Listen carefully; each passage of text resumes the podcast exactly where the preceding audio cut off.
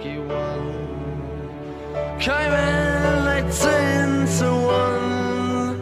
I've got a feeling this year's for me and you. So happy Christmas. I love you, baby.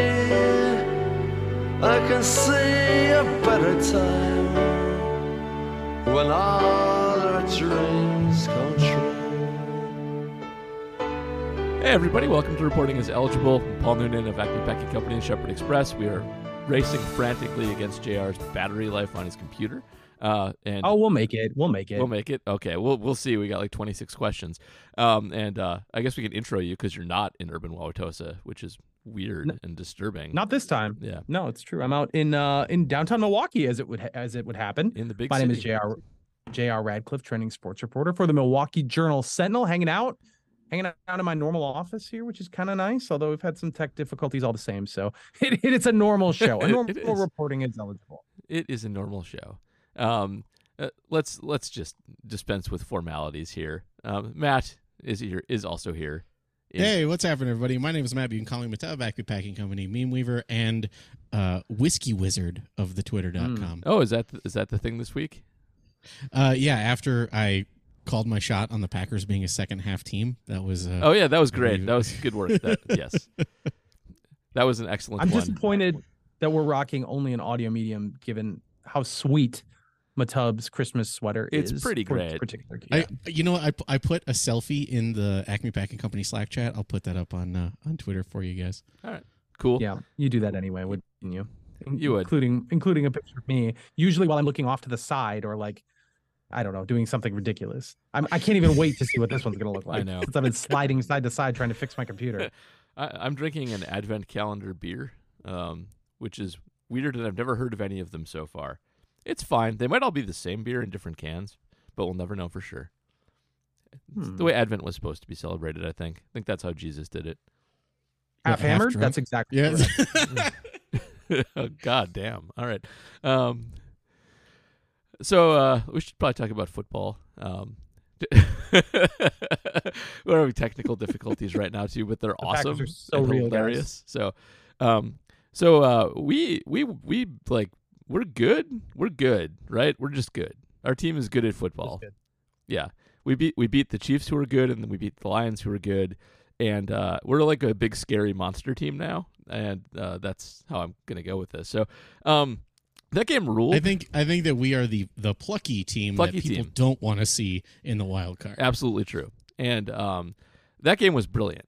Um, I oh, so good. don't remember feeling this excited about a Packer game.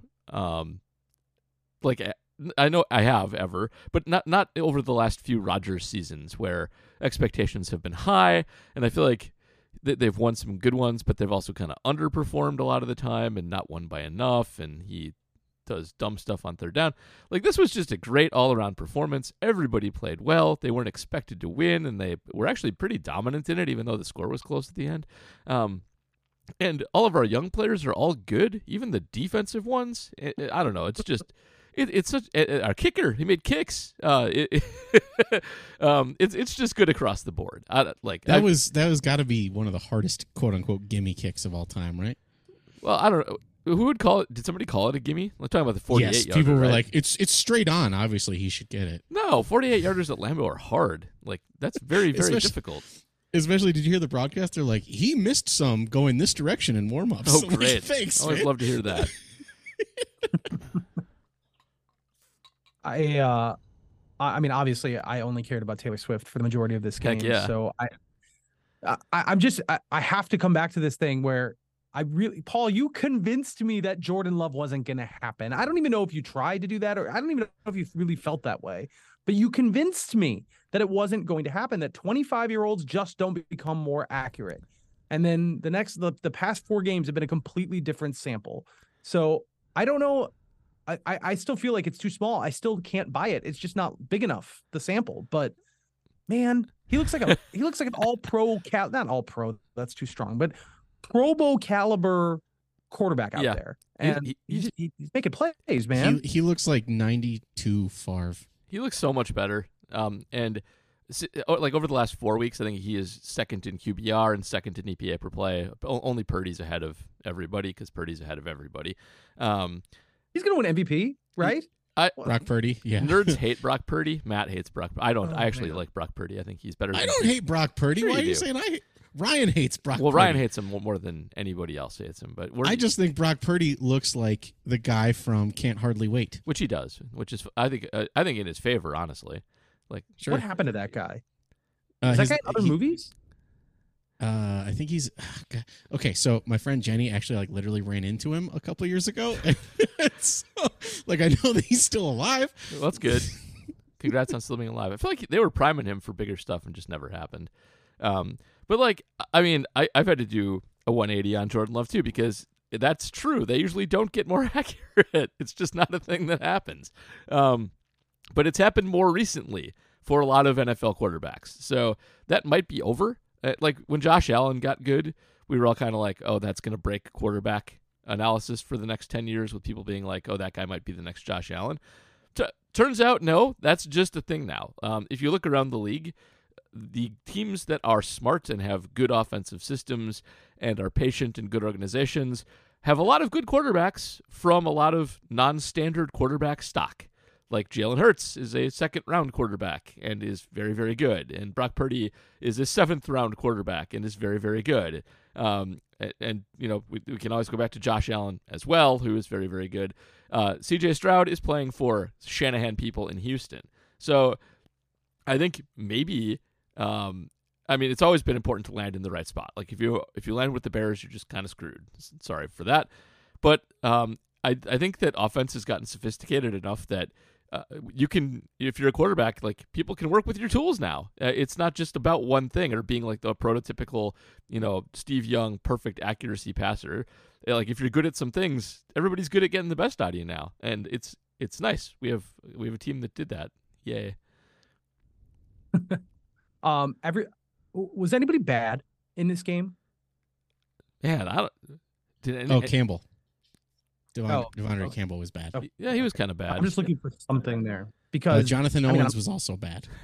oh, how dare you? Simone Biles was a was a content Look, fountain. I refuse to hear slander about Out- Jonathan Owens. Outside of Jonathan Owens having a completely legal hit on Pat Mahomes that was flagged, yeah, he was he did not have a very good game. All right, But also De'Vondre Campbell, he was always like in the place he was supposed to be, two steps too late. He has got a bad case of the old. Hmm. yeah. I think he's Well- he's just a little old.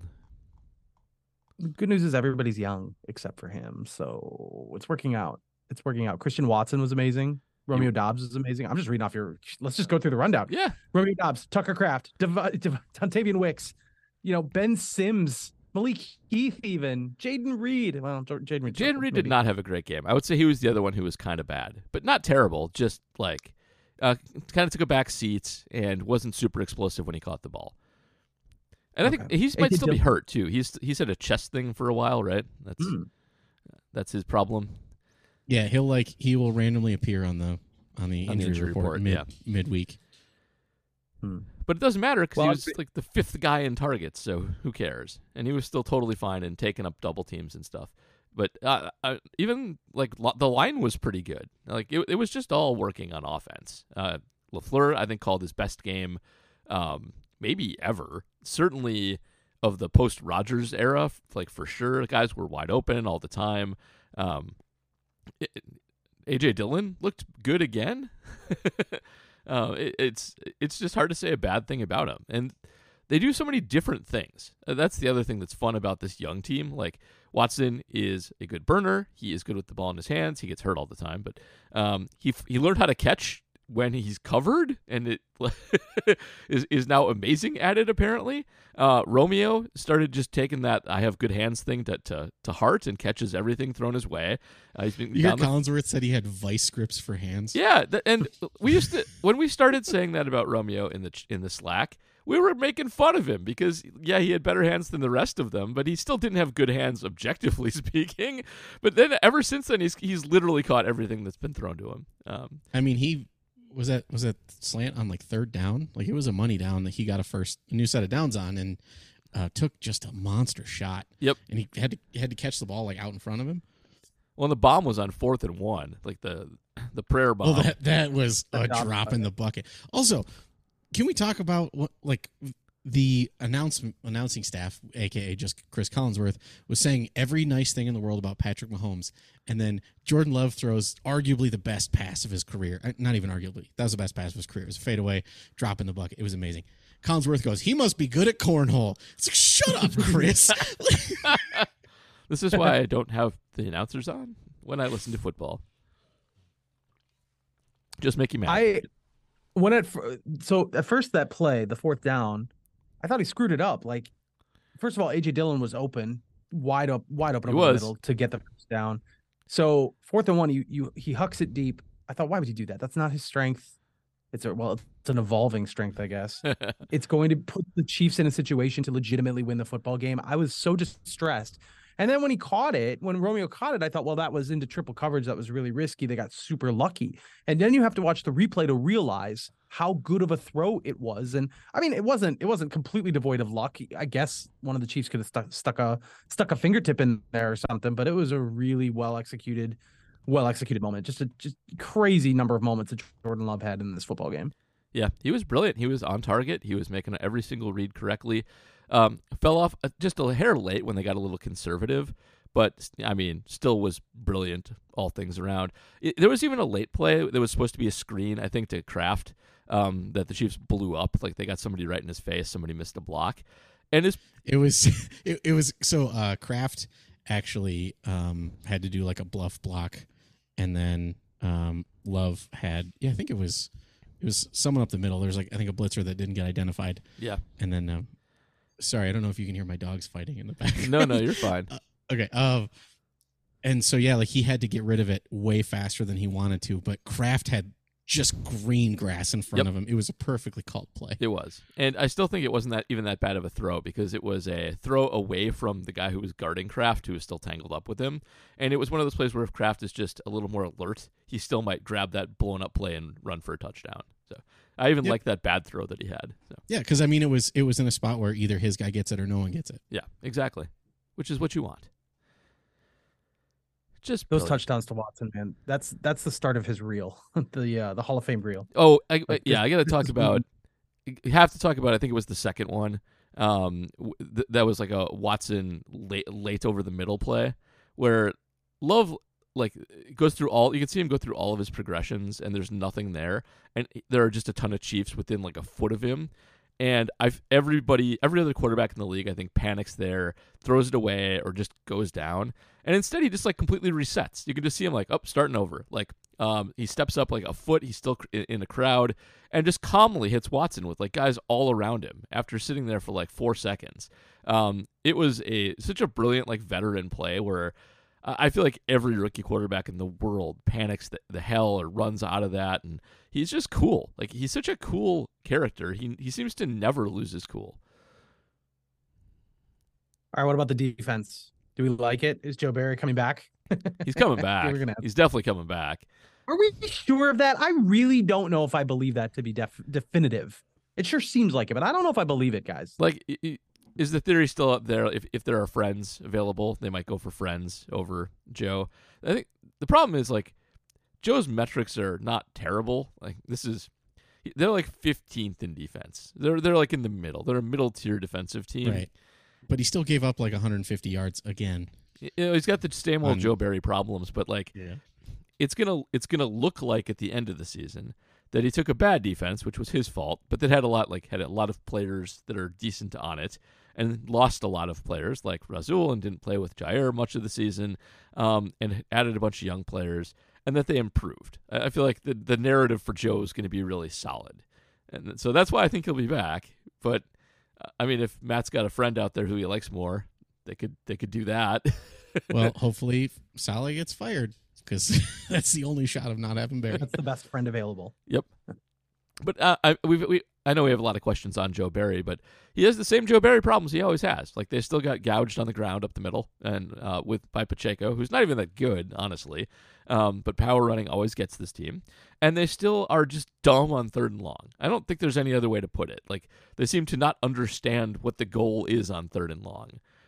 I feel like the goal that Joe Barry always has is don't give up a touchdown on third and eighteen, which is a stupid goal to have. your, your goal is to force a punt, you dope.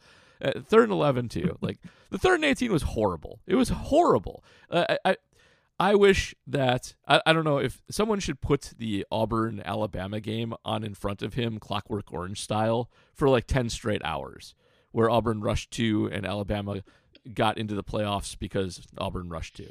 Like it almost happened on the end at, on the last pass of the game too. That's they rushed three that were nowhere nobody was anywhere close to Mahomes. Like Tell you what, I will volunteer to be his eyedropper guy for that Sounds good. experiment. This team though is going to get beat by a, a third and long or fourth and long play in the playoffs. So if they make the playoffs, which uh, looks more and more real every day, yeah, they're gonna make it's, the playoffs. it's going to be a fourth and twenty six redux, man. Uh, it is why would you say, why would you say that? because it JR? is Why because Joe Barry does Because it. it is. That was basically a fourth and twenty six redux. It was Andy Reid. It was it was against us. Oh my gosh. Oh, it was Andy. Reid. Yes, David it was Andy kicked Reid. winning. He's Yes, good at that. Um, but yes, it's a Um, problem, and it's a, it's a Barry problem. It's a philo- philosophical thing, and it's um, and go, everybody should go look at Andy Herman's screenshots of people wide open against our dropping eight coverage, and just send them all to Joe Barry at the Did you see? Did you see Ross Uglem? Uh, he's like, "Hey, look, here's Travis Kelce wide open. Yes. here's Travis Kelce wide, open, again. Just Like, terrible. Just terrible. He's like, he's like, they have one receiver. It's Travis Kelce, and you left him open. Yep. But something has to be said for the way the defensive backs have operated without Jaire Alexander, because it's true that they've got a Valentine Valentine thing going on, and it's not burning them down the field. Yes, Travis Kelce was open a lot, but it's not burning them down the field. They haven't had So- coverage breakdowns to leave like Yeah. MVS wide open. We True. have a we have a masterpiece of a Patreon question about that exact. oh, uh, really? Topic, and I did not. I kind of want to save it. Okay, let's we can save do it. that. However, I, I I will just really quickly before we move on from it, um, say I do feel like a lot of their issues on defense are not individual efforts so much as they are um, the the wrong the wrong scheme for the wrong down, and um, dropping eight and not rushing people on third and eighteen is I think exactly what Andy Reid would like you to do. I think that is his preferred defense that he would like to be facing because it gives you time to get guys downfield 18 yards and it gives them time to get open because Mahomes isn't going to get caught by three guys uh, ever because he's fast and three guys won't get home. So like that's what you that is exactly the play call you want in that situation. And so yeah, I think individual effort on all the DBs is pretty good. It's just you got to put them in the right position to win. you made this point on the rundown that I have a little trouble understanding, or at least con- contextualizing that the Packers are second in the NFL in terms of length of opposing drive. It takes three minutes for the defense to get off the field, three minutes of game clock time. Is that right? That is correct. And the point of that is that um, a, a lot of people have made something of the fact that the Packers haven't allowed that many points over the last several games. Their defense as a point defense is pretty good. Um, but a lot of Sure. that is that People are rushing all over them. Yes, people are And rushing all over them, which clock. wastes time. Uh, the Packer offense is not as slow as it was with Aaron, but it's still a slow offense. So it also wastes still- time. okay. The the first drive of the game, they were in the hurry up the whole time, and it took eight minutes. It seriously almost took the whole quarter. There were It was only like four drives in the first half, right? Like it. There there were there were two drives in the first quarter. Yeah. There was So a lot of that, the, a lot of the pure point um, stats are just that there's not that many plays in a Packer game, and the defense is actually a big part of that. Uh, the defense does not get people off the field, and so they give up long, long, time-consuming drives, which are uh, they're slow, and that is helpful, kind of, but it also, you know, disguises the fact that they're they're pretty easy to move the ball on. That's all. uh, Keisean Nixon was star of the game, maybe after even though all those offensive guys were great. Keisean Nixon with the amazing interceptions and returns. well. He did you see the post game interview where he said it was all film? That was awesome. Yeah. It was great. Um, I- So for for the listeners who didn't see it, um, Nixon said that he was watching film for uh, was it mannerisms? He said. Yep. And and he saw that um, what the tapping when Mahomes taps his knee, what that check means, and he like just ran his guy's route for him. Oh, that was beautiful. And just a great read and recognition on that play when he sees it coming.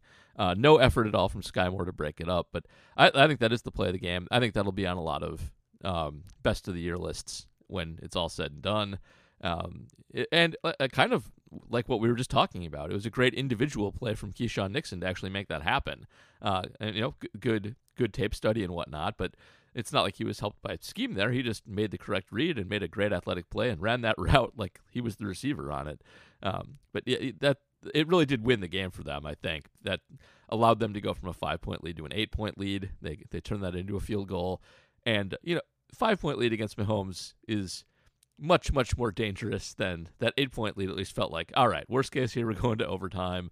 We can maybe stop them on the two point conversion, and you know didn't even come down to Well, that. we had at that point we had already stopped them on Once, a two point yeah. conversion. Yeah and that was the thing about the officiating decision. You know, the obviously the terrible call that did not call pass interference, and we could talk about the officiating too. But they they Um, that was essentially- pass interference on Marquez. That was OPI. okay. They had to, but they, they had he was the defender was playing the ball, and Marquez impeded him. That was OPI. Uh, Matt, he was Fight all me. over his back. It's- he was he playing the jumped ball. on his back. He was playing the ball. Listen, listen, keep dreaming, but it's fine because they still had to essentially score a touchdown twice. They would have had to score from whatever that is, the five, and then also hit the two point conversion. It absolutely could have happened. The Chiefs are the most dynamic, creative offense on earth, but it isn't. It, you know, like if it had been just a six point game or seven point, if it had just been six or seven points, I would have said, I, I would have felt much worse, I guess, as a Packers fan. Oh yeah, They still needed quite a lot there, and they did two they, point they maybe conversion. could have done it. They Yeah. maybe could have done it. two point conversion is like a 40% league wide um, proposition for the Chiefs. It maybe is a little better than that, like 45 or Mhm. 50. Yeah. But yeah, you're right. It, it adds a huge, it like cuts to your odds of winning hugely if you've got to get that two pointer too. So yeah, I was feeling pretty good about that too. Really appreciated how the Chiefs handled that afterwards. Both Mahomes and Kelce asked Yep. about those plays at the end, including the uh, whatever pass interference on a hail mary. Like, give me a break, guys. We've we've lived through the fail mary. There's no such I thing. think uh, Justis said it best, and he actually retweeted himself from like two months ago. nice. He said, "I'm pretty sure you could use a firearm on a hail mary and it wouldn't be called." Yeah. um, it's true. Uh, so but they, but they they did not buy into that at all. They're like the Packers were the better team, or or you know we still make more plays. And I mean I think they're right. Like the Packers were the better team. That's the crazy thing Yep. about this game is not that they got lucky or that they you know grinded one out. You know they just it, it was a close game because of- of the pace. But they were they were the better football team. That's that's wild to me. And I think that that's two weeks in a row against teams that are going to the playoffs, teams that are probably going to win their division. That they were the better football team, Yep. and I could not have envisioned this a No few way. weeks ago. Uh, well, right now the Packers odds are uh, plus two thousand to win the division. So get your bets in Hmm. now. Packers outgained the Chiefs 382 yards to 337. Chiefs had a turnover. Packers didn't. Um, the Packers were actually penalized more than the Chiefs were. So if you want to lean on the refs for too much, don't. Um, and yeah, the Packers just out outgained, outplayed them, and um, one of the best defenses in the league. And they they scored the most points that have been put up on the Chiefs this year against them. So and the second second most passing yards Yep. so far against them, and not by much. I think the most they gave up is two fifty nine, and Love had two fifty three. So yeah, lots to be proud of in this one. What was your favorite Taylor Swift moment before we get to questions? um, the time when she said she wanted to unalive herself. What? Oh, you, I don't know what you you're haven't talking seen, about. You haven't seen that. You you haven't seen that clip going around? No, No, I have. Oh, it was it was I think it was after the the Hail Mary. Someone was like filming her in the press box, and she said, "I'm gonna f in KMS." Really? Yeah, I don't understand. I, I guess I I guess I hadn't yet bought in that she Huh. was that invested in the on-field. That's really invested. Okay. Um, I only saw Um, one shot of her in the game. I was not paying that close of attention to Taylor. They were careful. yeah, they they seem to not put her on too much. Yeah, definitely that was a, a thing. and We, I, I don't need to talk about it. Just the the level I think of vitriol from some people who were getting really frustrated with this Taylor Swift coverage, which which I, I do understand to some degree, um, and in other degrees I I, I don't understand it. I, we saw the power of Swifties getting out there and and and doxing a few people for uh, for posting flight information, which Ooh, boy. wow, I completely forgot about that aspect of it. That's not fun. But I do think the broadcast tried to play it down to a degree and make it more about the, the football, which was really good. So Yeah. that certainly helped it. Like if it's a three touchdown game, I think you probably see Taylor Swift more often. Probably so. And uh yeah, I, I thought it I thought it was perfect, but by far my favorite thing was the tweet afterwards that the uh the the song that she writes about the officials in this game is going to be such a banger. that was such a good tweet. Uh, I love it. Shall we get to questions? let's do it. All right, Donald Anderson. I swear, hand to God, I thought of Donald Anderson the second this play happened toward the end of the game when uh, when Jonathan Owens was hit with a personal foul penalty. He said, "Update: The Packers have gone zero games since receiving a personal foul, but that one was so wrong. I am retiring this bit." Okay, I don't I don't want him to retire this bit. Uh, What I want him to bit. do is to to uh like count it as a negative. So like we have to start as like it's been one week, been a week since you looked Since at me, me. Yeah. cocked your head to the side and said you're angry. shoulder tackling. Yes, I got it. I got it. Um, shoulder tackling an elusive ball carrier inbounds is uh is not a, is not a thing. And the refs doubled down on that after the game, which kind of blew me away. They're little so bit, but- bad on on the pool report at doing that. They never admit to doing anything wrong. It's very annoying, and it does not help your credibility. It hurts it. All right, back to Donald's question. The in-game player swaps at left tackle and right guard seem to be working. The offensive line seems to be playing better since they started this. Am I seeing things? And if I am not, why is this working? Uh, it is. It does seem to be working. It's weird. Usually, offensive line continuity is better than swapping guys in and out. I do not know. Um, it is maybe maybe guys were getting tired. Maybe Sean Rhyan is getting in there for run specific um, downs, but I don't really think that is the case. So I think So- it's probably just noise. But I have a theory. okay. Um, I think it's competition because uh, like Rasheed Walker posted a picture of himself like during the like at like a game picture of himself on his Twitter. Like he's not usually an active tweeter, but like he's like, here's me playing left tackle. Like so I just All right, wonder if it's maybe. like I wonder if there's like some kind of internalized competition among the the swap ease. competition works sometime. That's a good enough theory too. But it is unusual that it, and it is unusual that it's working. um, but I don't know. Uh, we uh, so I wish somebody would ask, but maybe it's also camaraderie building to some extent. Um, you know, if you can hand off and tag out every once in a while and uh, say, "Hey, good games." I don't. I, I got nothing. Yeah, it's weird. Keep doing it though. Jonathan Deal said, assuming Jordan either stays at the near elite level or continues to progress, where does the 2020 quarterback class rank among other notable classes like the 2004 and 1984 classes? Okay, we can't compare it to the 1984 class. Why not? Okay, how many Hall of Famers came out of the 1984 class? Well, like two. I mean, uh, No, I, I'm I- gonna- I should, I should go back. Is it Pro three quarterback? bowlers. What's that? So, I mean, you've got Elway and Marino, Yeah, obviously. That's the two, right? Um, like, you've got the GOAT and a guy probably in the top 10. Um, you had uh, the guy the Jets took, Ken O'Brien, right? Ken O'Brien, like legitimate Pro He's Bowler. fine. uh, but okay, but how many how many um, drafts have surefire Hall of Famers at quarterback in the first round? Multiple. Um, I mean, not many. That's true. Like one out of every five years, probably something like that. Did, I'm, try- so I I'm trying to pull that. it up right now because I'm forgetting somebody who's in this draft. Yeah. But like, okay, Burrow's Burrow's hurt, and maybe we'll never reach the pinnacle. But there's probably a chance Burrow's in the Hall of Fame eventually. I, I'd say not not a great chance right now, but it's possible that could happen. Um, I mean, and he was a real reason why a team went to the Super Bowl. So you could, you know, he, yes, he's got he's got some assets in his on his resume. Yep. Um, I don't think Hurts. Uh, Oh, also Jim Kelly. Sorry, and we're thinking of '83, not '84. Oh, So yeah, you had uh, oh yeah, you had uh, John, Kelly too. Yeah, that's probably better.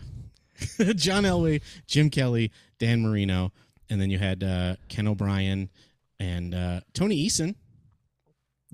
A lot of it probably depends on Jim? Herbert, because I still think the jury's kind of out on what he is exactly. I don't Um, think the jury. I don't think the jury's out. I think he's. I, I think he could be in the elite three, four, whatever, in the future. Well, that's the jury being out because right now he's not. Right now he's just he's we have Matthew Stafford at home right now, and that's But like a lot of these guys could um, still work though. Like Tua could still be good. I don't think he will be, but he could be. And Hurts, uh, if he actually gets a Super Bowl or two, you know, he'll have the Eli case, even if he is not that great. Um, and then of course you still have All Pro Tyler Huntley in this draft class too, which is a thing that happens. Does that count? wasn't he? Wasn't he undrafted? Oh, he was undrafted. You're right. Shoot. Yep. Yep. Yep. he is this class, but he was undrafted. That is true. Alas. So, All right, let's okay, let's not as good, but in, in, in the ballpark, I'd say it was very good Yeah. class. Uh, 2004 is a is a yeah. You got Rivers, Big Ben, and Eli. It's a uh, yeah. That's pretty good. Yeah, Burrow to uh, Herbert, Love, Hurts, um, and then if you want to count, uh, I will screw Huntley. That's We're gonna count Huntley just to That's make you happy. We'll I'm counting Huntley. Huntley. Why not? Why not? like it is. It is very very good. So we'll see how it ends up. He was draft eligible. Yeah. So we'll do that. Ryan Ziegler asks, "Is Fleur Sember greater than Craig Timber?" it's a it's a Love funny the baseball thing. crossover. Yes, good baseball crossover. For those who don't uh, pay attention to baseball, Craig Counsell is very, very, very good at managing in the, the last month of the regular season in baseball, at getting the most out of his bullpen. It's a legitimate thing. The, the Brewers usually go crazy and to make up deficits. And uh, of course, Matt LaFleur is undefeated in December, which Isn't is it? It's it's the longest streak in history. isn't Yeah. it? it's like six, 16 games now. it's very, very incredible that that is still the case after this game, especially. so, um, I I think Craig Tember might be a little better because I think it's harder. Uh, first of all, I think Counsell actually does make strategic changes in the last month of the season to get the most out of his team, and is often eh, doing so in desperation to get into the playoffs, and it usually works. Whereas this is just kind of a neat fact about when the Packers win games. Um, but it's very very good uh, and it's well it, it dovetails nicely with what green bay is you know? You're supposed to be good in the cold weather nonsense and we are and it's nice to kind of have that back after not having it for a while so um, craig tember's better but the fleur sember is also very good as well. It is the 2020 draft class of this analogy compared to craig tember's 1983 draft class. I think you could argue that it's a sign of just him adjusting to his his staff, or at least getting the most out of his staff, whatever whatever that is. Because because you know this isn't as, this is a big number now of December really games is. that he hasn't lost. I mean, it's pretty impressive. Obviously, there's been some January hiccups that we don't even need to go into, but like. Yeah, maybe we can go back to last year when Christian Watson kind of came on at this point of the season. Like there seems to be, you know, maybe it's just about tinker, tinker, or or get guys better and better and learning the playbook. And at some point, you're like, okay, we're here. And in December, everybody's clicking, clicking on all cylinders. I think Yep. I think it's great. There's so much turnover on a football roster, like to to be good ha- halfway through the year. I have to think that's that's not an uncommon thing, and he seems to be getting the most out of it. indeed he does All right, Mark put Scarby, uh, Mark put Scarby lower on the uh, question priority order this week. people were anxious to get in this week I can understand. I wanted to record right away. I wanted to record Sunday night, baby. If I would have not been asleep out of Literally, we get, we got a DM from Jr. at like midnight. He's like, "We're gonna record in like ten minutes, right?" oh god I was I'm ready. I was fired up. Uh, I was admiring the uh, the traffic on our website at that time. It was a really good night for us, you guys. It was so good. uh, it was everything. It was. I couldn't have in my wildest dreams. I couldn't have imagined a better a better situation. Mark Putscarby says, "Was this the best win of the Matt Lafleur era?" I think yes. Um, only because the, Yeah, the playoff wins they've had have been. I mean, they're good. They're playoff wins, but like the, the Seattle one in 2019 doesn't really stick with me personally. I don't think about it Mm. ever. And that Rams game, like it was a good win at the time, um, but they were kind of beat up and um, they they did the thing where they scored on Ramsey and they kind of blew the Rams out of the water in that game, and it was it was a good win. Um, but it it it still doesn't stick with me that well. I don't feel like that was an overwhelmingly good Rams team, and everything else is a regular season game, and I think this is the best regular season game in the Lafleur era, like for sure. so yeah, I think this is it. If you want to get technical about it, I mean, a Chiefs a win over the Chiefs is not as important as a win over an NFC team, division foe like the Lions the previous week. True. on the road. I, I'm I'm not. I mean, I I felt I feel stronger about the Chiefs win because of national audience, a lot of attention. It's it's just one more step closer to what their what their goal is. But Yeah. the the Lions game is going to mean more if you want to be like kind of hair splitty about it. Yeah, I think that's fair. they, they were also um, odds makers had them as bigger underdogs against the Lions than they did against the Chiefs. Sure. Also true. I just, for me, this one, um, I, I think it's been an open question as to how good the offense is, and whether it was just beating up on garbage uh, in this nice little run that they've had. And the Chiefs are the first team they've run into uh, on the defensive side that is objectively not garbage. Like they actually played good offense against a really good team. This was the prove it game for me. So uh, I think this this one really counts a lot. All right, Made Made Wiley says, "Are Jr. and Matub starting to be convinced about love in the Matt Lafleur system? Also, is Christian Watson back? Was I unconvinced? I feel like it's weird to address that to both of you and not me. Yeah. Maybe I he think it's the confuses our opposite, voices. right? Maybe. um, I'm convinced. Um, I think he's good. I've seen I've seen enough at this point. He he can execute the offense well. He's a good The- quarterback. Something that, that is kind of weirded me out about this game. All of his super impressive throws were Farvian. They were fadeaways. They were sidearms. They were like, like they were all off off axis throws. And so, like maybe his problem with his deep ball is trying to put fundamentals into it and not just like yeeting it. I think that's true. We talked about it before. It looks like he's do, he's trying to throw a deep ball like someone taught him how to throw a deep ball, um, instead of just heaving that sucker out there. I think that is part of the problem with that. I agree with that. Um, So like like the the fourth and one deep shot is a fadeaway. Yep. The uh, touchdown immediately after is a sidearm, like while moving. just a beautiful sidearm while moving It- throw. so yeah, like like maybe Love just just needs to be like running while he's throwing every pass. Yep. I- Is it sustainable though to do that stuff? Like it, it worked for Brett well, Favre. He was Well, and also look, look, look. Jordan Love has Madden stats, right? Like he has a fifty percent completion percentage, and he does really well over the middle. So obviously, he has to play like he's a Madden player and just run and, and throw on the run the whole time. he was good in the pocket in this game too, though. He- He was good at making throws on time as well. Like he was good about both things, which is what you have to be. And it, All right, Scarf twenty one. Oh, oh, go there's a ahead. second question, which is is Watson back? And Oh, I think well, the answer not there anymore. is yes if he can move, right? Like, mm-hmm. Do you know? Do you know how many people tw- added me on Twitter? They're like, "Hey, multiple data points now, right?" Like, Yep. Because remember, I said I wanted to see three, so we got two. yeah. Are Contested we gonna even catches. get a third? Just got to get him in the game again. I need a third game. But okay, he came out of the blue tent after quote unquote blowing his hammy and was like giving high fives and stuff. He was. So It looked good. I agree.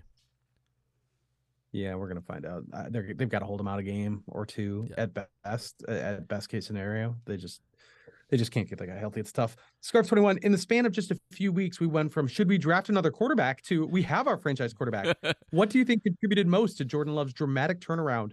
And do you think this is sustainable? Uh, there's so many things. Uh, I do. First of all, I do think it's sustainable. I think a lot of it was the development of the targets because early in the season it was just kind of hard to tell who was at fault. Uh, early podcasts this season for us are almost all like there's so much going wrong. Uh, it's hard to tell who's actually the worst here and what they should change, if anything.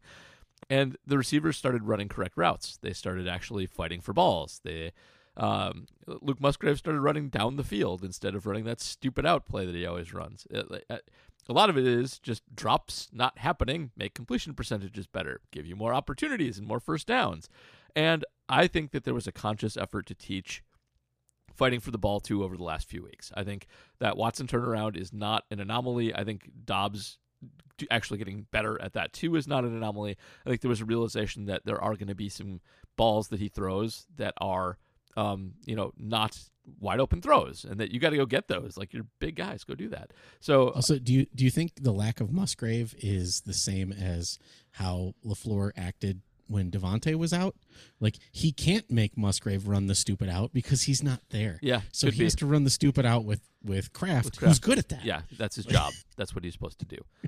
Could be, but And, they like, started using Musgrave correctly too when he was Yeah. on the field. So not that simple. But also, like with with Davante out, Lafleur called a more uh, efficient offense. I guess like he didn't run the stupid bubble screens and Yeah. that kind of crap. Um, and I think a lot of it also is the way they spread the ball around. Um, one of the things that Love has done well all season and in the preseason was make the correct read. Even if he didn't always make a good throw to the correct read, he almost always made the correct read. And I feel like early there were a lot of forced throws to Watson and Doubs when they just weren't open. Uh, and um, Doubs, I think, he has been very, very good lately, but if he is like your number one receiver and getting you know 10 plus targets a game, that's not what you should be doing there. Um, instead, what you have is Doubs running more Doubsian routes and Dontayvion Wicks running like 14 yards down the seam and uh, Reed getting more open because people aren't focusing on him as much. It's it's all gelled together, and the one thing that you could count on Love to do is actually pick out the correct guy, follow the offense, make the right read. Logan Inderdahl. That's a new name. I don't know if he's a new patron, but uh, not a name I recognize from the past. He's been on the baseball one at least once or twice. I know, I know that. I've Yeah, and he's asking a baseball question, so I. I love it. I love it. Absolutely. All of those, please. On a scale of Evan White to Oh, Ozzy Albies, how good slash team friendly does the Jordan Love mini extension look right now? Evan White, a former Mariners player who has not played in the big league since 2021 after he was signed before he made his first big league plate appearance. Wasn't a lot of money, was also a disaster. Ozzy Albies, who signed for a woeful below market contract early in his career and is getting paid very little to be very good, very, very good. Yeah. So that's uh, that's the parameter we're dealing with here. Um, uh, tough comp. More Ozzy Albies in that. A, Jordan Love appears to be good, but um, not really applicable to either. I, well, okay, I see the Evan White comp now. Um, Love's deal is for only two years, and then he's going to get paid. So, um, you know, I think he's going to get paid on May 3rd. yes, he's going to He get paid might. very, very soon. That's a better question. Yeah. here. So Are they it's going not to extend? yeah, it's not really comparable to either one because it was a it was a I think a good deal that worked out well for both parties. It got Jordan Love a bunch of money. It got the Packers a chance to check all this out. But and, and the natural consequence here is okay, you're good. Now we're gonna make you now we're now you're gonna get paid a whole bunch of money. So it's not Ozzy Albies isn't gonna get paid for a long time. Dude, he's gonna, be, he's gonna be old. Yep.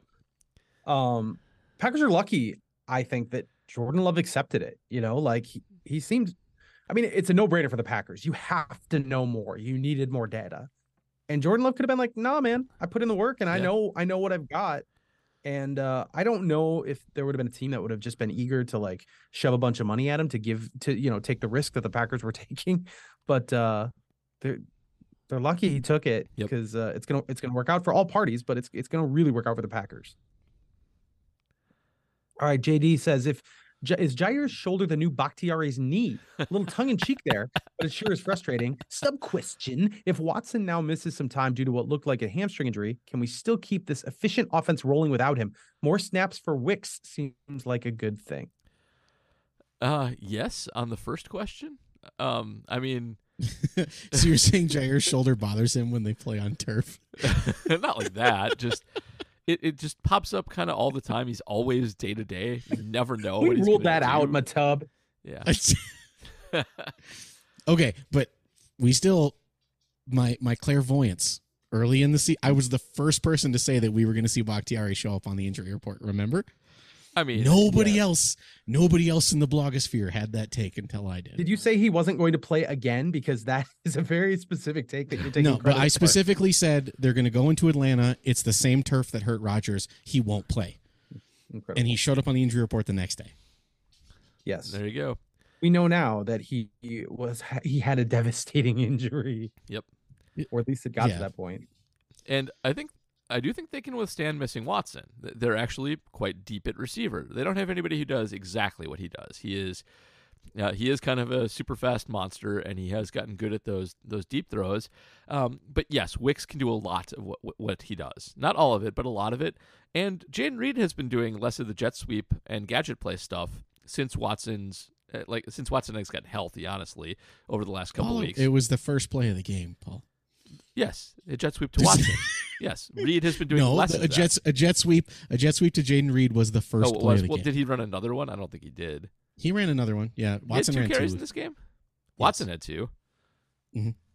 Okay, well he's he can do he can just do that. He can be the guy in the offense who does that while Watson is out. That's fine. I am surprised as I'm looking at this that Dontayvion Wicks does not get 50% of the offensive snaps. He he did the first four weeks of the season. You know, there were some injuries there.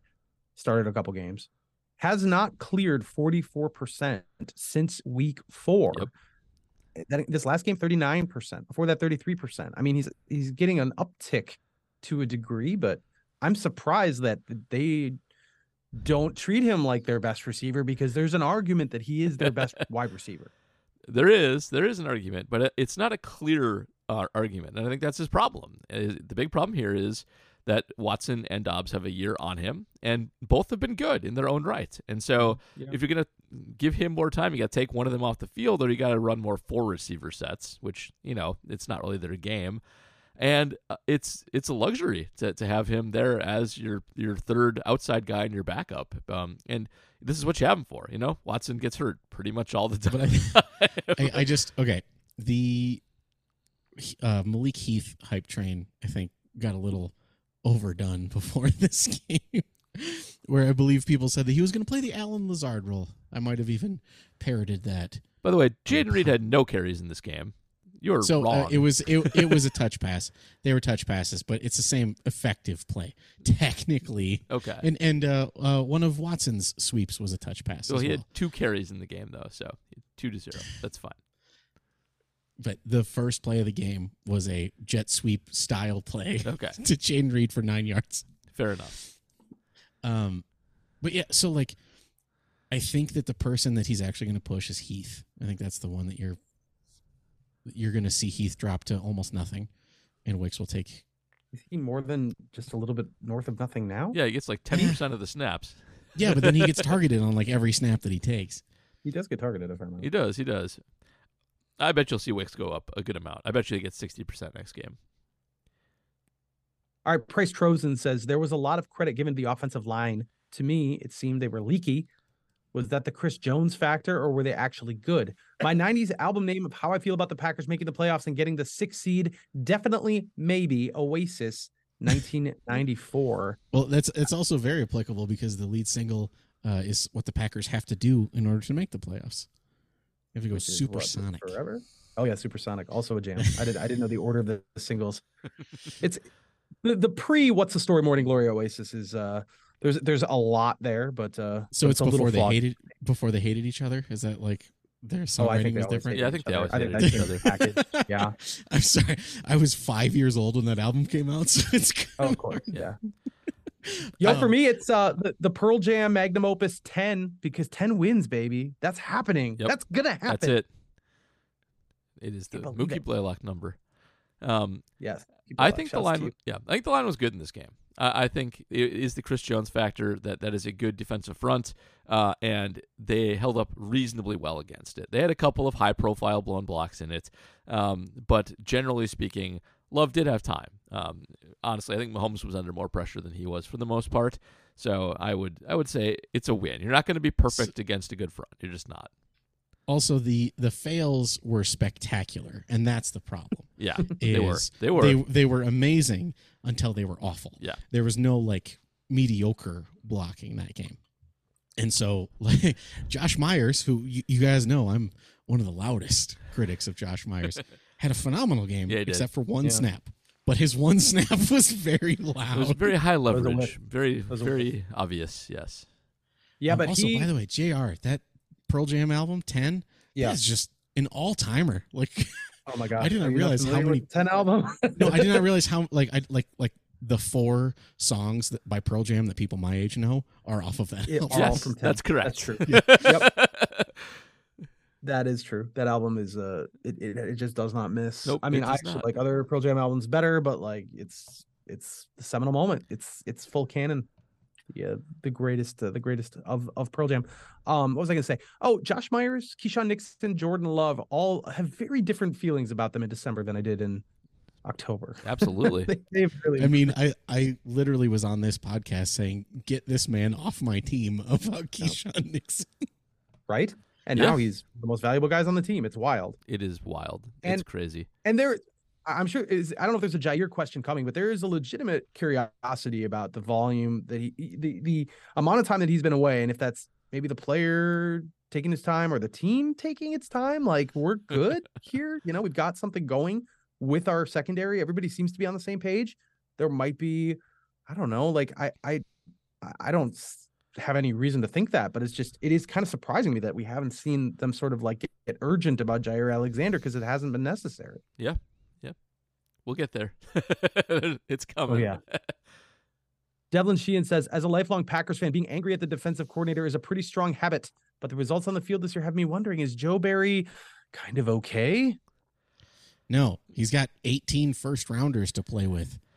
That's I also just think the book on Joe Barry is very out there, obvious, and everybody knows it, which is they're pretty good at defending the pass. They can uh, often generate a good, solid pass rush, um, but they're going to get gashed on the ground, and they're going to be in weird formations, like heavy formations against the pass, and not do the correct thing to get themselves off the field in high leverage situations. They they're going to play stupid bend don't break, like they're going to rely on the end zone to make their defense better at the end of drives, and it's just it, it'll look good in fits and not good. It'll look average in fits and spurts, but it's not good. He's he's still not good. This is Right, a good. then- this is the regression to the mean Joe Barry year. Usually he is a bottom five defensive coordinator, but defensive def- defensive performances fluctuate wildly based on a lot of things, strength of schedule, health, et cetera, et cetera. And I would think the first thing we said this year was the, the Joe Barry upside in terms of randomness is probably an average defense, and that's what you're getting. This is it. And This so- is as good as it gets. well. Also, the Joe Barry defense completely relies on Rashan Gary sunning the best right tackle in football, or uh, LVN chasing down Mahomes for his first red zone sack. yeah, or in like Keisean Nixon 60 just trips. being a genius for a play. yeah, Yes. yeah, and it's so that's your Joe Barry defense right there, right? Like it's the same thing with like Dom Capers. It's like, oh, you have one of the best cover corners of all time playing free safety and calling your defense for you, so you look brilliant. Lily Joel Osment says, "Why was Kelce consistently open? He looked about as fast as Richard Rodgers. Shout out to Richard Rodgers. Does moving slower make finding soft spots and coverage easier? I, I was I was actually uh reminded of it was a Jason Witten. It was like a vintage Jason Witten game. He just like slowed his way Yeah. open. it was very much that. You could really see it on the hail mary at the end, where he was very late getting down the field. It was very Richard Rodgers esque. Um, so first, he is a good route runner. Like he does good. He does a good job creating separation. Part of this was a Joe Barry problem though, where Joe Barry plays his defense and he plays his defense, and if their best receiver is a non-standard position, it doesn't matter. He will still get safeties and linebackers covering him most of the time, and Jonathan Owens, etc. And that's how he makes his living. So that's what happened there. A lot of he's good at finding holes in zones. He's good at that kind of. Kelce's a good player, but yeah, also they didn't adjust very well to his presence, and he didn't have a huge game. He looked he looked hurt, but you know it wasn't super efficient. Was he like eight catches for like ninety yards or something like that? That's not a bad Travis Kelce game. Sometimes he goes for buck fifty and two tutties. So um, it, it was fine, but. He- Good player, uh, defense that doesn't know how to take away that kind of good player. he had four for eighty. Four for okay, four. For, I know it was eighty. four for eighty. so, That's so it was actually his most efficient game. very of the very season. efficient game. Super efficient game. Only four, thank touchdowns, though. God. Yeah. Um, and it, however, it, okay, here's what's weird. So it's his most efficient game of the season in terms of yards per catch, but it wasn't even close. It was like top three. No, not even top three for longest reception.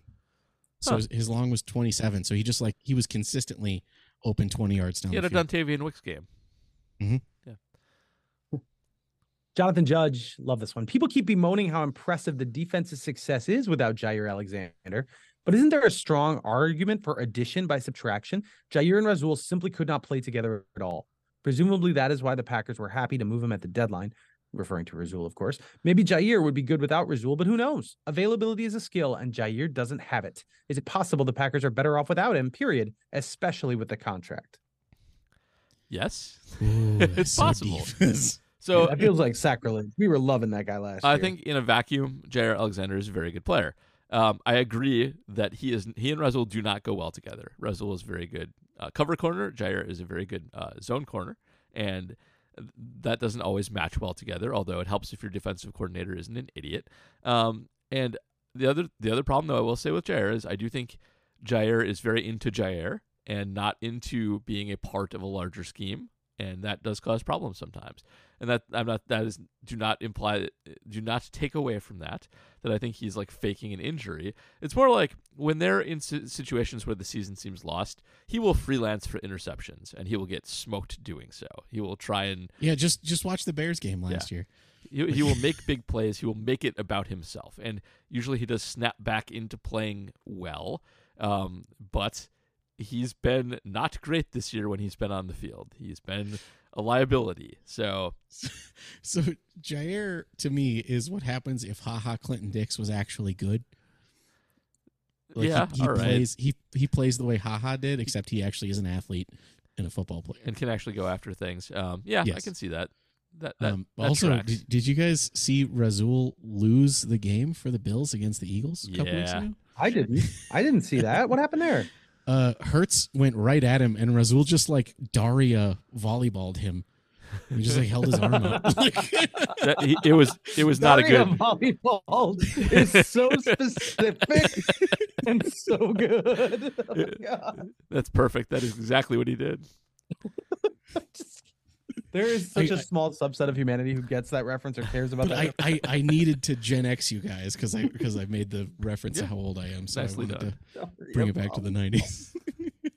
Oh, elite.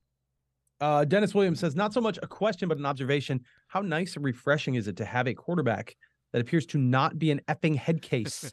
no apparent baggage, no chips on his shoulder, no delusional thinking about his relative place in the universe or where his relatives are in the universe, I might add. Uh, no huffing and puffing or rolling of eyes. I know there's time to develop all those bad habits, but so far, Love seems to have picked all the positives from Rodgers to emulate while leaving the worst behind. Thoughts? So I, I this brings me back to Draft Day, the like the movie. Not, not God. actual Draft Day. Yes. Do you guys Bo remember what the Callahan, big? baby. Okay. Do you guys remember what the big flag on Bo Callahan was? Wasn't he at a party where stuff got stolen or something? No, none of none of his teammates went to his birthday party. Oh yeah, yeah, yeah, yeah, yeah. that was the big red flag. And I just keep going back to the picture of uh, Love looking a little out of shape on a boat with his teammates in the off season. and it's like, oh, people like him. And like his girlfriend is normal and posts funny things on Instagram. And his mom is a very nice lady. And it's just like, I don't know how to handle this. Uh, point of order: His girlfriend is a two-time Pac Pac-12 All-Conference player. She is not normal. No, I, I know that's not what you meant. You mean normal, like a normal human being. yeah. She Yes. is like a, a subset tier of excellent athletic excellence. Just wanted to point Right. that out. Gotcha. So what's funny is is prior to him getting drafted, she was more social media famous than he was. So Yeah. like he he would appear in her TikToks. awesome. Yeah, it's like uh, Garrett Mitchell on the Brewers has a similar situation. Yeah. But I um.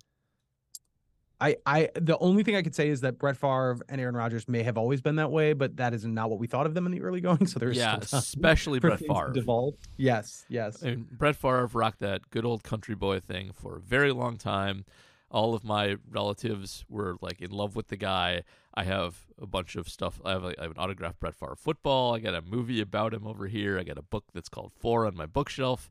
Um, and you know, you know, you never really know anybody who's an athlete, and, and unless they decide to tell you about themselves. Like, What's funny is that we we should have known his senior year he got in a drunk driving car accident and lost a foot and a half of his he intestines. did, Like he did. We I- should know that. I do feel like we glossed over that a little bit. It it turned into a, it, it turned into like, isn't Ron Wolf a genius to have gone back and scouted him because he wasn't playing because he got in a drunk driving accident where he lost a bunch of intestine?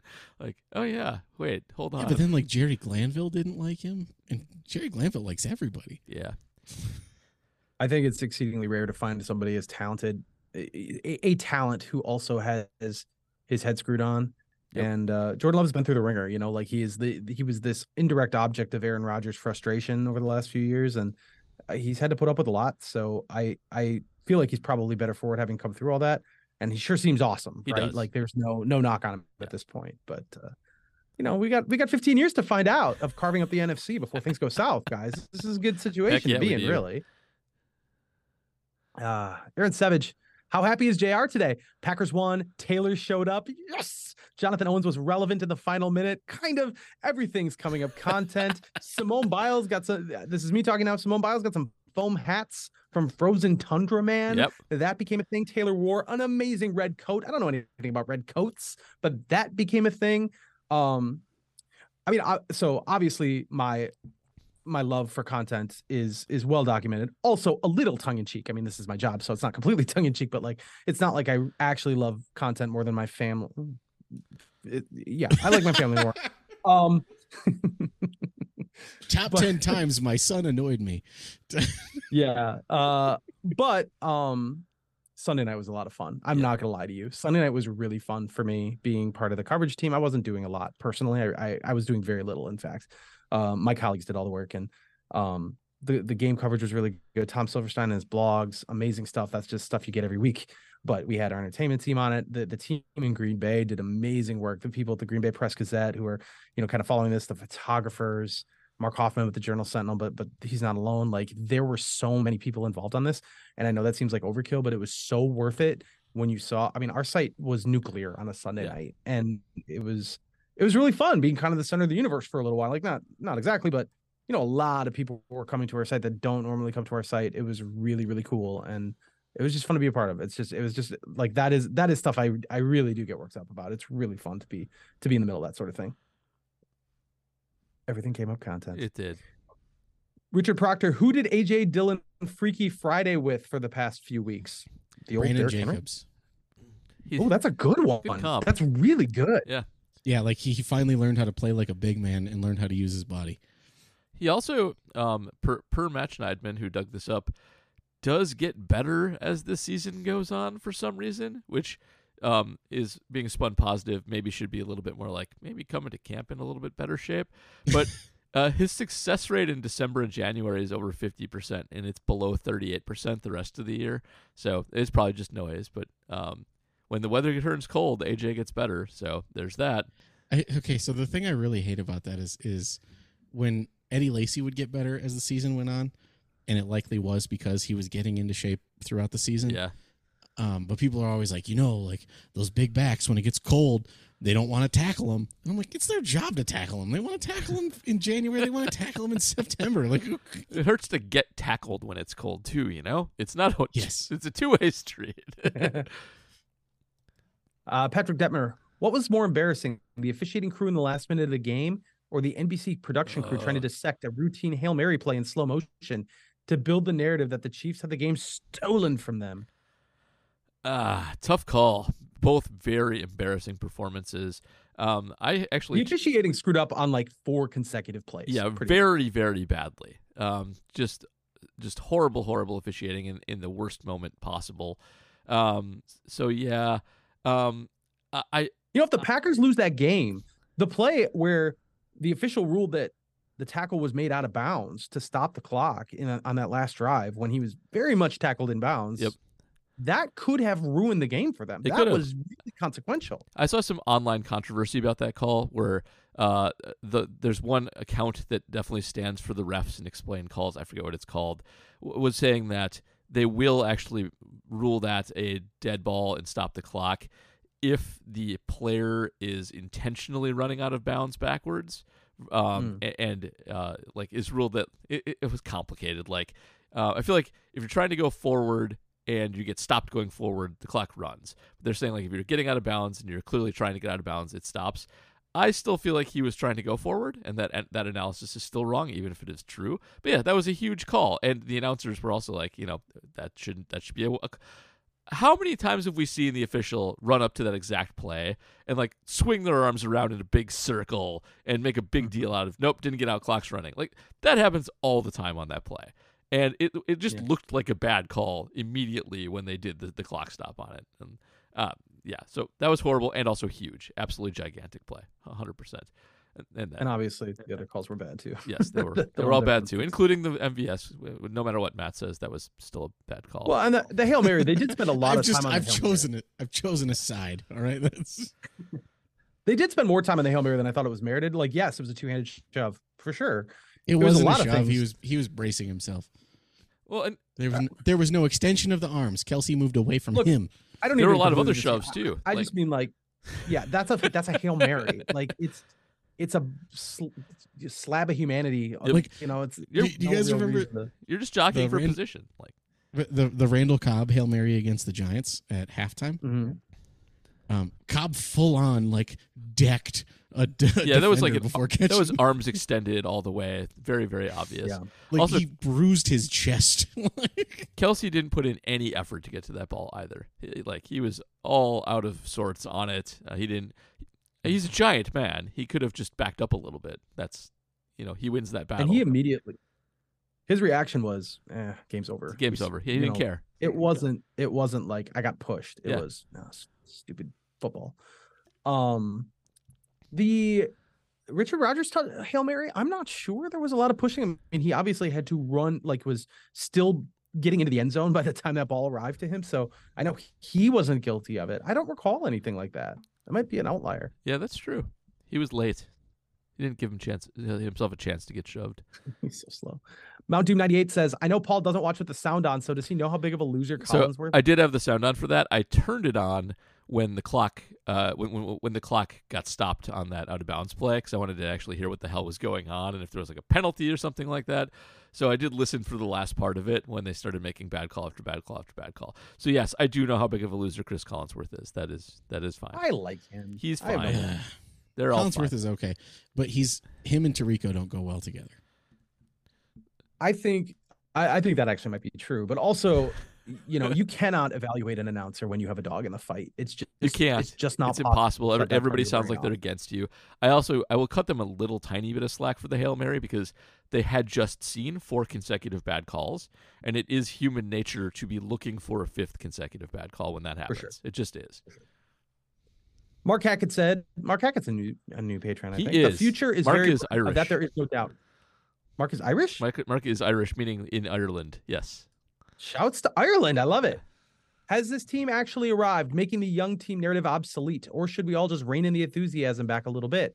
He says, new subscriber, so indulge me with a second question. The love throw to Doubs when the latter was surrounded by three defenders, was that inspired or very ill advised? I can't decide. We did talk about that play a little Yeah, bit. and I think just to reiterate it, it was inspired. It was the correct read, and he was barely open, and it was a great throw. So, um, I and it was on it was on time. Yep.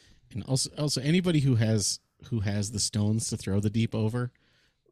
Oh man, like I want that guy with the ball. And absolutely. Yeah.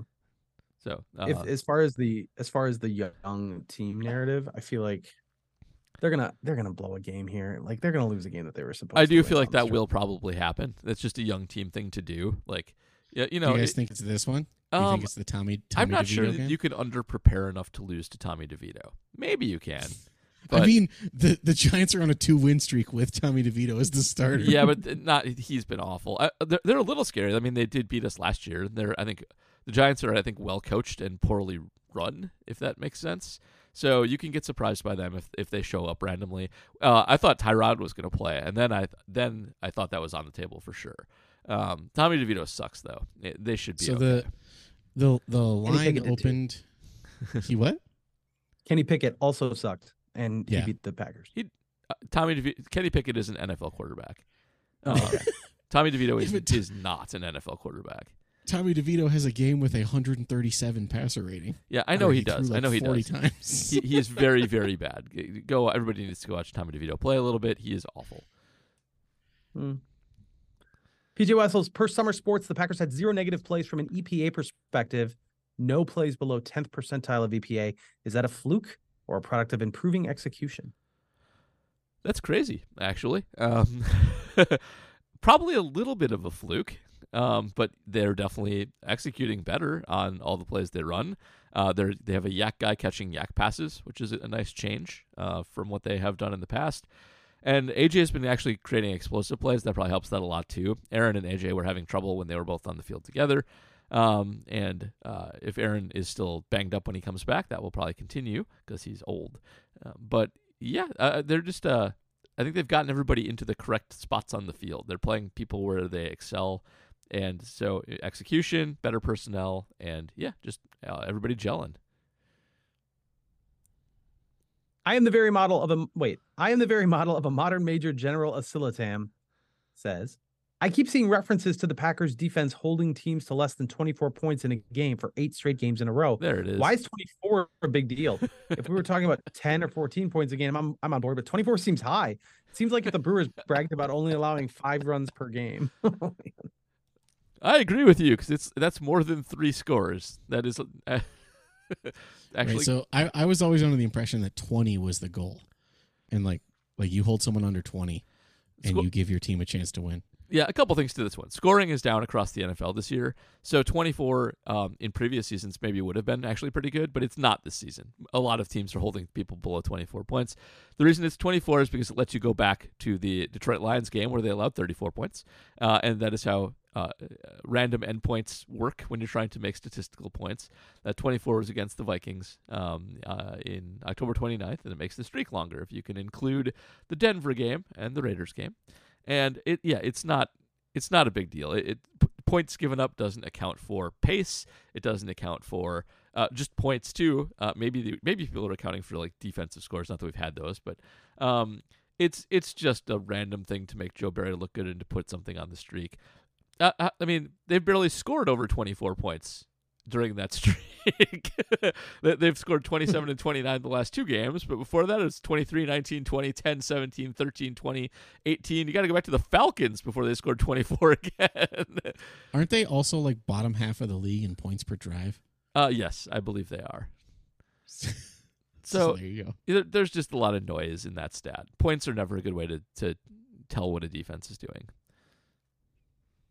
Uh, we're gonna try to fly through the. We we got Yeah. a lot of questions left. Oh my God, we do. Let's go fast. Yeah. Yeah. Holy Scott crap. says four weeks ago I dropped Jordan Love from the fantasy team named after him and missed two Packers games in a row. Apparently, this sent me into simulated reality in which the Packers are good and Joe Barry has activated some kind of cheat code that allows his defense not to be a disaster despite being weak against the run and featuring a secondary entirely of unknown backups. It cannot be all pace and Rashan Gary. So how is Barry doing this and should he get some credit for it? Um, a lot of it is the noise that we just talked about, and a lot of it is that the Packers have actually gotten out ahead over the last few games. And it's the Barry defense is much better when you are ahead, and the other team cannot just run over and over again to catch up. Helps a lot. It explains a lot of it. He's been not terrible, and I will give that to Joe Barry. But uh, as we've discussed ad nauseum on this podcast, uh, he is still doing the Joe Barry things that are bad, and eventually they will come back around and hurt you again. Danish Cheesehead says, I'm a big believer in on the job training. The recruitment potential is much larger, often cheaper, and the training may better install your organization's values in the new employees. Yep. Obviously, if you are a in a high leverage situation and or very impatient for the NFL, both, it may not work so well. But my question, how valuable has the following on the job training with the Packers this season been? Number one, Jordan Love revealing he may be our future franchise QB. Number two, the bunch of first and second year wide receivers and tight ends, which will be uh, on cheap contracts in the big year 2025. And Joe Barry, number three, who suddenly seems to have been taught by Matt LaFleur just a bit of adjustment and flexibility. Please count me in the confused about Joe Barry camp. First two, huge. Not as much adjustment as we said. Yeah. First two. I was gonna say like we can just end the Joe Barry discussion here. Skip Yeah. over all things. Um, also, by the way, shout outs to big believer in on the job training. I have an associate's. I work a pretty lucrative career. Tear the paper ceiling. um, yes, Jordan Love, I think, is a good example. Not a lot of teams actually sit quarterbacks. Uh, the, whenever this discussion comes up of whether you should play them right away or sit right away, uh, most people, nerds especially, say you should play them right away. You're wasting value if you don't, etc. And that there's not a big enough sample size to evaluate how sitting a quarterback actually works. Um, that's true, but that's not an actual answer. And for the Packers, it's worked really, really well. It's probably a good idea, especially when you have a quarterback who can benefit from like mechanics coaching, from uh, the kind of practice that's not game practice, where you're working on things that just in college you didn't have any work doing. Uh, raw guys with a lot of physical talent, guys like Love. And uh, Guys, guys, like, Tim Boyle. yeah, no. But Ro- Rodgers too, where Rodgers was a mechanical mess coming out of uh, Cal and got fixed up nicely as well. So yeah, on the job training, very good for quarterbacks, and the Packer system clearly works very well. Same thing for number for the the receivers too. Mattingly Sideburn says one of the more encouraging signs for Love during the past five games is the increase in his completion percentage. Yep. I'm trying to wrap my head around how sustainable this recent trend is.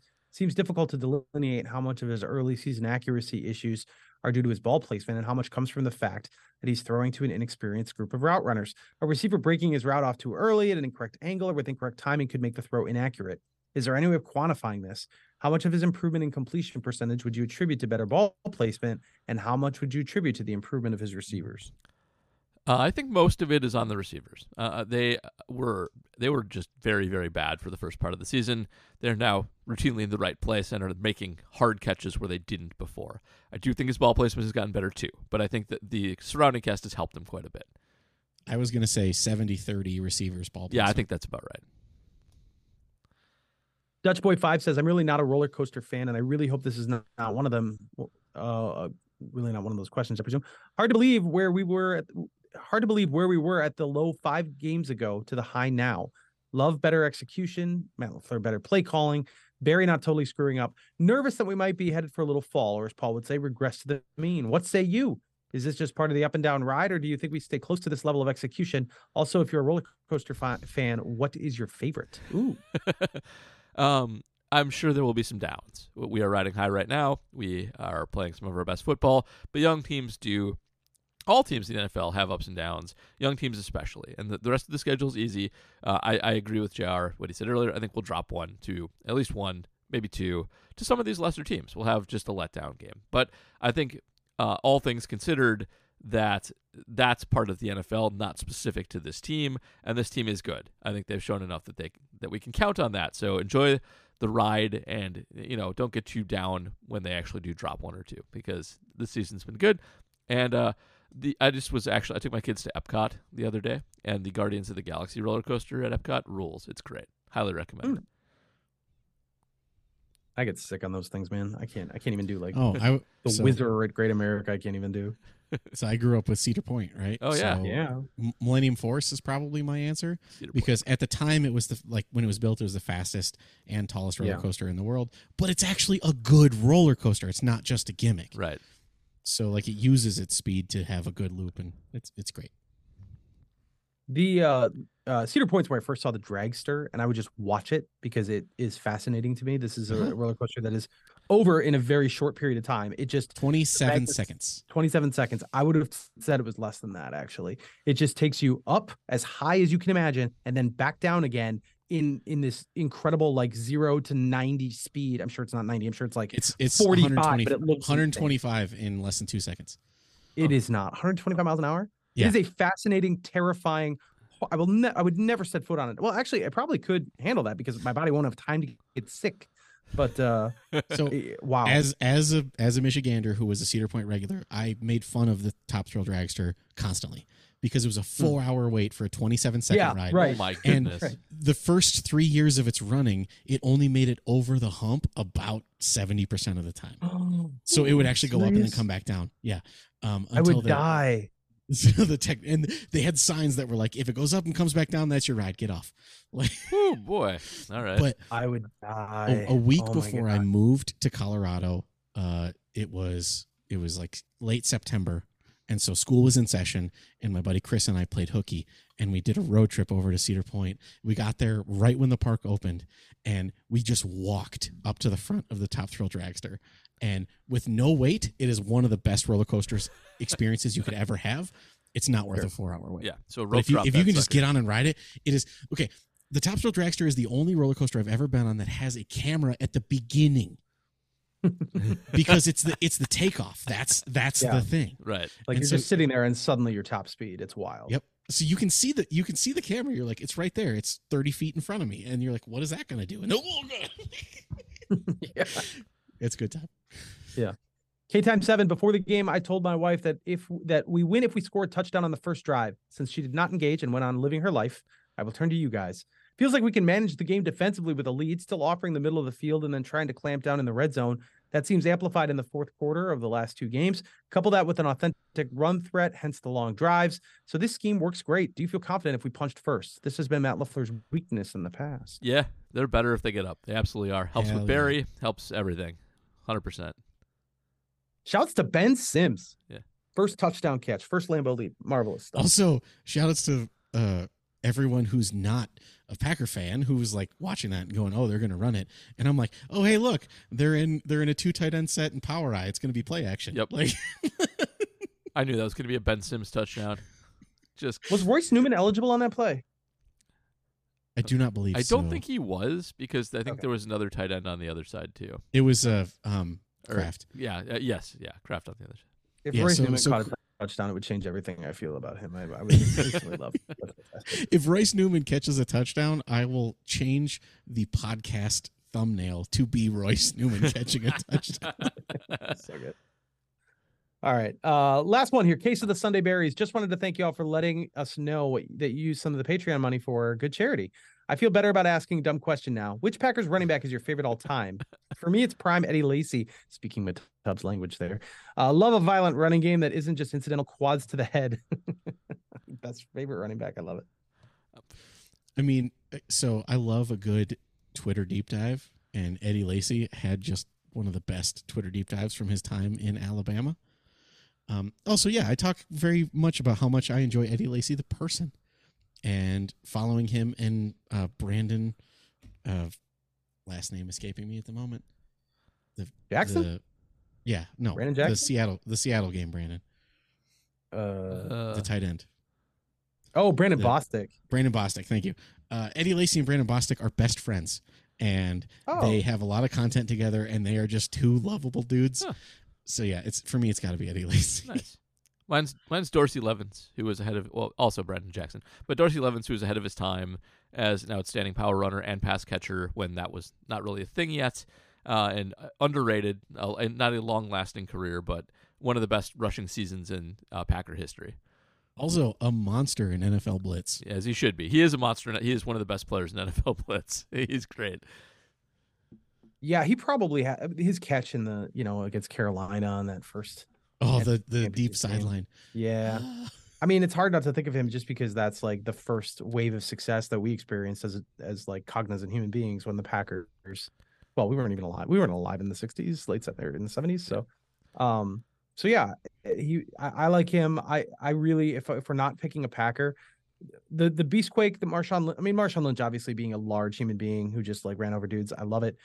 Uh, The Beastquake, where he just kind of threw a guy off of him. I will never forget how hard I laughed when I saw that the first time. So that's that's in my wheelhouse. I I, enjoyed uh, enjoyed watching him run.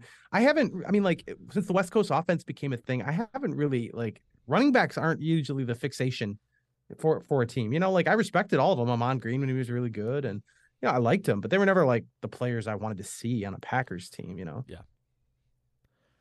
All right, guys. Hey, we're done. We did it. Good job. Nicely done. Good. That's a lot of questions. Thank you all for the questions. Um, that was that was a great game. Fire so up. before we get out of here, uh, Jr. Anything you want to plug? Any Swifty and comment stuff out there? Anything Uh, else? yeah, we've got welcome to New York because uh, they're going to the New York, and uh, I I don't have anything really fresh. I, I got to do this really cool thing on Tuesday night where I hosted. Um, uh, I was I was kind of the MC for an event in our office in downtown Milwaukee where a lot of our readers got a chance to meet Tom Silverstein, the the Packers beat reporter, and you know just kind of did a little question and answer, and it was super fun. And it's, it's the second time we've done one of those, and he's so he's so good, man. I he's just really good. So I would really encourage you to follow his live blogs. The amount, the volume of questions that he interacts with. or, or can't interact with because there's just so many of them in addition to reporting on what's happening in addition to being able to write stories afterwards like i i don't know if people understand what a feat of brilliance that is he is so good at this he's been doing this for you know he's been in newspapers for 39 years and 30 34 with the with the packers so uh really love this guy he's fantastic he's just a really good dude um so i just encourage people to check it out at packersnews.com jsonline.com obviously tom's also on the green 19 podcast which i imagine many people who listen to this one probably know what that is or Yeah. have listened to it so uh just uh, just plug in that stuff because uh because they they i really i just love our packers team they're just really good really really good They're great. Spoon rules. All everybody should do that. Um, Yeah, spoon spoon's a goat. Yep. Seriously. Uh, Matt, got anything? Yeah, so still writing betting content at Acme Packing Company. Find me for opening lines as well as player prop bets day of the game. But as always, call your best friend, tell him you love him, open your best bottles. Life is short. Yep. Still getting rich on Dontayvion too. So um, Yeah, Uh, the streak has restarted. By the way, we lost the streak because he was injured, but it's back. we, we should still count that. Um, Okay, all so well then it's it is uh, six games in a row that he has hit the over. Yes, it is. Yes, it is. All right. Uh, my my Shepherd column's up there. Um, I did try and record a parody song based on Taylor Swift and Bon Iver's "Exile," and I did not get that done. Not because I couldn't sing it, and not because I didn't have lyrics written, uh, but because the karaoke version that I got as background music turned out to be just ever so slightly slower than the actual song. And I No. sing it to the actual song, and so I went to go and edit it, and it went, it was just not working, and I had to give up. So um, you will not get to hear that, but it's a really ugly version somewhere. Um, but uh, yeah, that'll do it. There'll be the mini pod on Friday previewing the game with the Giants. I'm going to be on a Giants podcast on Friday too. I will tweet that out when it happens because I forget what it's called. I feel bad about that right now. Um, but yeah, that'll do it for us. We have the Giants on Monday Night Football for some reason, and uh, hopefully we get through this against Tommy DeVito. But yeah, should be fun. Enjoy the roller coaster. It is on on the upswing right now. Go Pack. Tabloid footprints in your hair. tabloid footprints.